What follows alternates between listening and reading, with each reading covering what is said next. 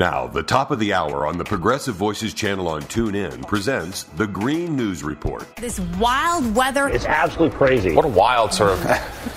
you know, bizarro thing to happen yeah. this time of year. It is bizarro. Bizarro weather whiplash as winter gets warmer and weirder in the U.S. What's going to happen five years from now, 10 years from now, 15 years from now? Rising concerns about the long term impact of the Ohio chemical train derailment. Plus, maybe the regulation needs to be there. I think there needs to be, uh, there's a widespread sentiment to have a, a look at the whole rail industry, what the lobbyists are doing. Fox News discovers that regulations protect the public. All of those discoveries and more straight ahead from BradBlog.com. I'm Brad Friedman. And I'm Desi Doyen. Stand by for six minutes of independent green news, politics, analysis, and snarky comment. East Palestine, Ohio got visits from both Donald Trump and Pete Buttigieg, but some Fox personalities insisted that others really should have been there too. Think about the environmental activists and corporate America. They weren't there. I mean, this, with the activists, this is an Erin Brockovich moment. I mean, there was a blockbuster Oscar winning movie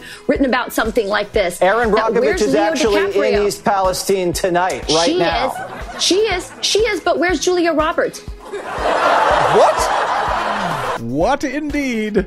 This is your Green News Report. You realise Julia Roberts is an actor, right? She's not actually Erin Brockovich.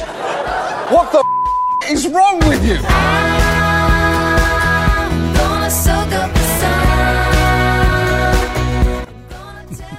Okay, Desi Doyen. Uh, before we get to Ohio, just a quick question. What the hell is going on with the weather across the entire country? yes, it is definitely weird. Weather whiplash hit across the U.S. over the weekend after an epic storm brought heavy snow, ice, and rain from the west coast across the northern half of the country. It even included an extremely rare blizzard warning for Los Angeles. On the upside, the mountains and foothills were beautiful out here in Los Angeles on Sunday, covered with snowfall. The cold snow and ice in the north was in sharp contrast to simultaneous record breaking hot February temperatures in the east and southeast, with temperatures hitting in the 80s. It hit 102 degrees in Falcon Lake, Texas, oh, one of the man. hottest temperatures ever recorded in the lower 48 so early in the year.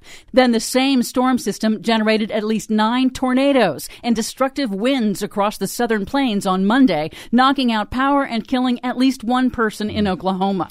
If confirmed, the outbreak would set a record for the most tornadoes ever recorded in the month of February. We have so broken our climate. Climate change is making winter weather warmer and weirder. I knew it. That's according to a new analysis by climate data firm Climate Central, which found that winter in the U.S. is warming up, particularly in the Northeast and upper Midwest, where winter temperatures have warmed 5 to 7 degrees Fahrenheit since the 1980s. Climate scientists say more heat energy in the system is intensifying extreme weather events. It's also playing havoc with crops that require persistent cold temperatures like apples, cherries, and blueberries. Oh, I'm sure it'll be fine. In Europe, an unusually warm, precipitation free winter has deepened an ongoing historic drought. Lack of snow in the Alps is hammering winter tourism revenue and raising concerns for drought in the spring. Little to no snowpack to feed rivers, streams, and reservoirs throughout the spring is a major concern now now for farmers planting crops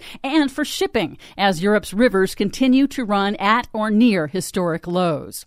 Here in the U.S., in the ongoing toxic chemical train derailment disaster in East Palestine, Ohio, officials still say that tests of air and water remain below levels of concern, but an independent analysis by Texas A&M University has found slightly elevated levels of nine chemicals at the derailment site and warns of potential long-term health impacts from low-level chronic exposure if the levels persist. The EPA has begun testing groundwater in the area and has taken over shipment of of contaminated wastewater and soil from the cleanup to ensure that it goes to EPA approved facilities. Elected Republicans and right wing media have developed a sudden interest in this one industrial pollution disaster mm-hmm. and have attempted to turn the derailment into a political proxy war. In a press conference late last week in East Palestine, Biden Transportation Secretary Pete Buttigieg called on Republicans to make good on their newfound interest in regulation and public safety and called on the rail industry to join in. Norfolk Southern and the other freight rail companies need to stop fighting us